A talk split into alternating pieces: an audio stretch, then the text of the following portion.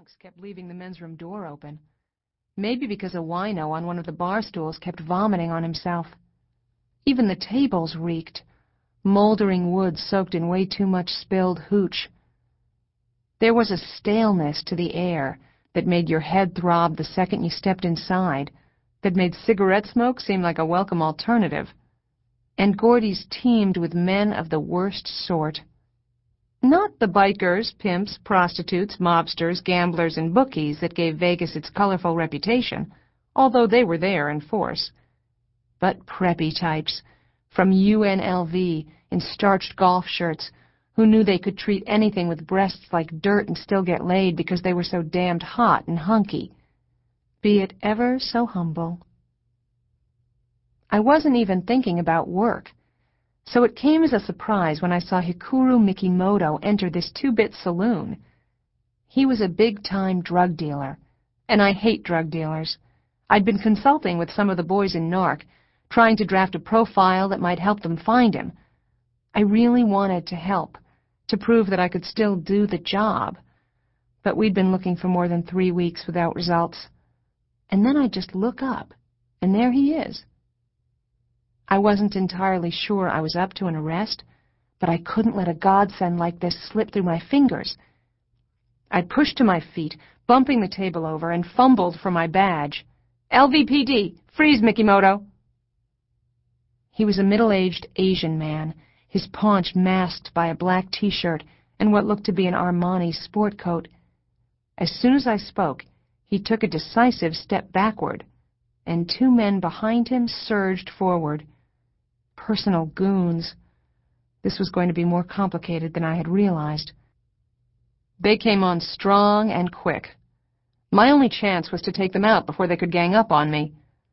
I pulled my gun and fired, but the shot went wide. It hit the mirror behind the bar and shattered it. The lounge lizard sitting at the bar scrambled. A second later, one of the goons knocked the gun out of my hand. I did a quick spin behind the table and a swing kick with my left leg, catching him full in the face. He dropped like a sandbag and didn't get up. The other one lunged from behind and grabbed me around the throat. I bit down on his arm, and when he released his grip, I gave him an elbow to the solar plexus. He doubled over. I grabbed him by the ears and propelled him into the hardwood bar. Stupid fool didn't know when to quit. He pulled himself together and came at me again. I whirled around at the last moment and used a move they'd taught me at the academy, a little Judo 101, to flip him over my shoulder. He flew forward and crashed into that splintered mirror. Big chunks of glass sprayed the room. All the patrons ducked for cover. Mikimoto tried to run away. Not likely. I dove for him, brought him down hard. By this time, the rest of the customers were racing for the doors, desperately trying to get out of my way. None of them offered to help. I straddled Mikimoto, pinning him face down against the filthy, glass-strewn floor.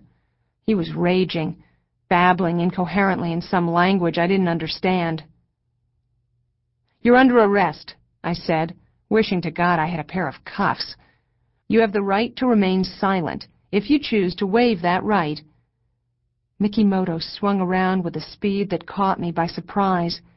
He had a small switchblade in his hand. Now that pissed me off. I twisted his arm at the socket, breaking it. The knife clattered to the floor. I wrenched his hand back, pinching it in the soft, fleshy part between the thumb and forefinger. He screamed. With his slicked-back hair in my fist, I pounded his head against the floor. Goddamn drug dealer, I muttered, preying on kids, pulling a knife on me. I shoved his face down again, hard, and then repeated it, again and again and again. I felt someone pulling on my shoulders, trying to interfere. Another accomplice? No. It was Harry, the old guy who worked behind the bar. Susan! He'd been shouting, but for some reason it hadn't registered until now. Stop it! Stop it! Keep cool, I said as I let Mikimoto's limp head flop to the floor. This creep's the worst scum in Vegas, pushes hard drugs to school children. Who the hell are you trying to kid? I didn't understand him, didn't get it at all. But as I stared at Mikimoto's face, it seemed to, I don't know, sort of shimmer, like a shapeshifter in a science fiction movie. This is police work, Harry, I growled, still staring at the face on the floor. I'm doing my job. You're drunk off your ass, is what you are. Did you bloody that kid up just because he was trying to make time with you? I kept watching as the face changed. The whole body changed. And instead of a slick black tee, there was a pink polo. How had the drug scum pulled this off? I wondered. Disguising himself as some preppy creep? I pushed up to my feet. All at once, I realized how wobbly I was. The room began to spin, so I sat down again. The problem with that was my eyes went back to the face, that kid's face, and I saw all the splattered blood and swollen flesh surrounding it. That finely chiseled face was like a pound of ground round. Strong hands rummaged under my coat, taking my gun and my flask, and I didn't resist. I told you to lay off the sauce an hour ago, Harry said. Didn't know you had a private stash, damn you. How the hell am I going to explain this? The room was still spinning, even though I was sitting. I felt like I might rip my stomach out with a dull knife if I could. Then I noticed that I was bleeding too that I was sitting in a pool of glass, and that there was an especially large shard right in front of me. And I recall thinking someone should do something about that because it could hurt someone. And then I grabbed it and jabbed it into my left wrist. Blood spewed everywhere. I fell over onto the floor head first, and the rest of the world went away. After that, I don't remember anything. I assumed I was dead. Am I dead? The young girl asked. He stared down at her, stretched out on the table before him, a luminescent tableau so full of innocence and youthful curiosity. Her lengthy stay in the basement, so far from the bright lights of the city, had caused her skin to etiolate, but rather than detracting from her natural splendor, it seemed to enhance it. The primordial was strong with her, he sensed. He had chosen well. Of course you're not dead, my darling. You can see, can't you? Hear, smell, taste, and touch. I can't move. Not at all. Nothing below my neck. I know.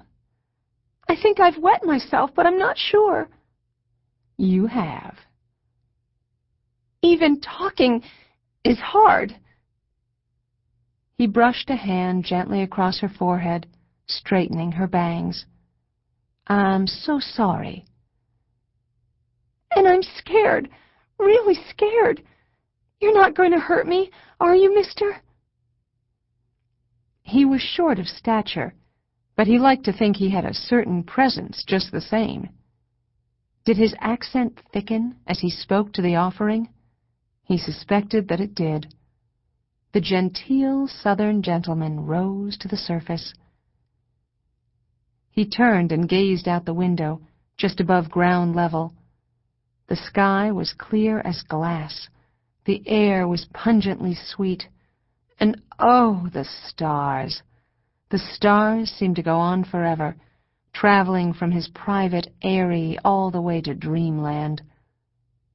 Heaven was real here, far removed from the decay of the city, the fiberglass facades and organic stench. He did not look down, but across, outward into the desert, the vast, untouched expanse, the low-lying spring mountains, feeling the arid warmth as it bathed